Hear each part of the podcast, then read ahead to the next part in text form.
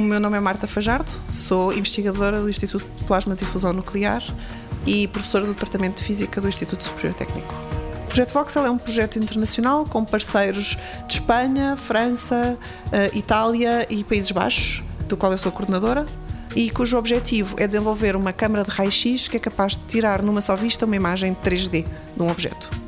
Para nós fazermos uma imagem do corpo humano em 3D, uh, usa-se uma técnica chamada tomografia de raio-x. São os taques que as pessoas fazem e que levam muito tempo. E a razão por isso levar muito tempo é porque é preciso tirar uma radiografia de cada ângulo uh, à volta da pessoa para poder reconstruir depois, por computação, uma, o volume a 3D.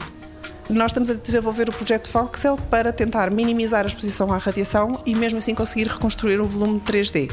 Há várias maneiras de fazer isso, mas a nossa tem a vantagem de só precisar de um ângulo de vista para iluminar o objeto de uma só vez e conseguir recuperar no detector a informação toda para conseguir reconstruir a informação do, do objeto em 3D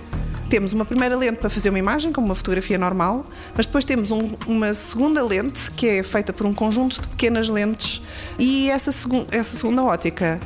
codifica o ângulo de onde vem a radiação. E, portanto, em vez de termos uma imagem em que tudo o que está à frente e atrás do foco está desfocado, uh, neste tipo de imagens conseguimos conseguimos ver de onde é que vem cada um dos raios e, portanto, depois numericamente por computador conseguimos reconstruir de que posição é que estava cada, cada objeto e assim conseguimos a informação do volume.